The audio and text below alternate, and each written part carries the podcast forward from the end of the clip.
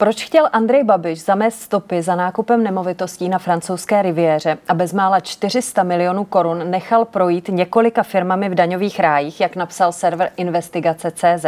Premiér tvrdí, že transakce z roku 2009 byla legální a nedošlo k žádnému daňovému úniku. Víc teď s Jiřím Nekovářem, bývalým šéfem Evropské komory daňových poradců a zakladatelem společnosti Eurotrade. Dobrý večer. Dobrý večer.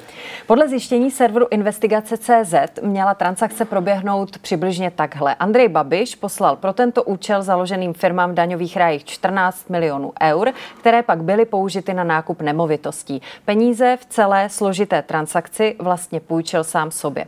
Je tohle klasický příklad využití offshoreových společností? Tak rozumím to jeden z možných způsobů, jak je využít. To znamená, důležité ovšem je, jak těch 14 milionů eur, jak získal a jakým právním, jakou právní formou je poslal do těch offshoreů.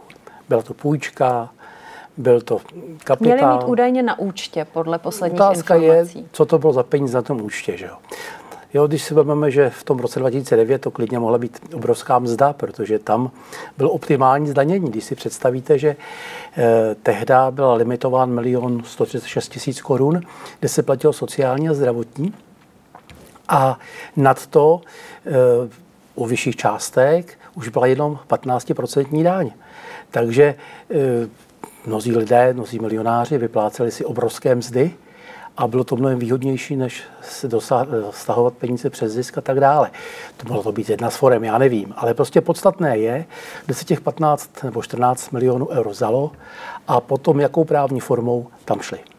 A no to my z toho nevíme. A na tom samotném schématu, tedy, který jsme si tu ukazovali, a tady je ještě jednou ano. ukázaný, převzaný eh, z, ze serveru investigace.cz, nemusí být nic, co by bylo nelegální, co by mohlo ne. vzbuzovat nějaké otázky. To takhle vůbec eh, Nemusí, to, může, to jsou poměrně běžné, běžné operace. Já se na to ptám z toho důvodu, že někteří odborníci se shodují v tom, že celá ta transakce nese znaky praní špinavých peněz. Tak na základě čeho by k tomu mohli dojít? No ne, tak bereme špinavé peníze tehdy, když ten zdroj je ze špinavých peněz a zpátky se dostáváme k tomu zdroji. Ty vlastní operace jsou právně zcela jistě v pořádku, nebo nepochybuji, že by byly právně na tom špatně. A teď je otázka, jaké byly důvody k tomu. A ty důvody mohou být, že chci skrýt ten majetek, nechci, aby veřejnost věděla, že třeba zrovna chci podnikat v jiném oboru a tak dále. Těch důvodů může být celá řada. Ty daňové důvody také mohou být, ale nejsou úplně prioritní. Já použiju ještě jednu citaci z investigace CZ, to říká bývalý vyšetřovatel finanční kriminality, dnes konzultant pro boj proti praní špinavých peněz Kamil Kouba. Žádná normální obchodní transakce by takhle nikdy nevypadala. No je tak otázka, co to je normální obchodní transakce.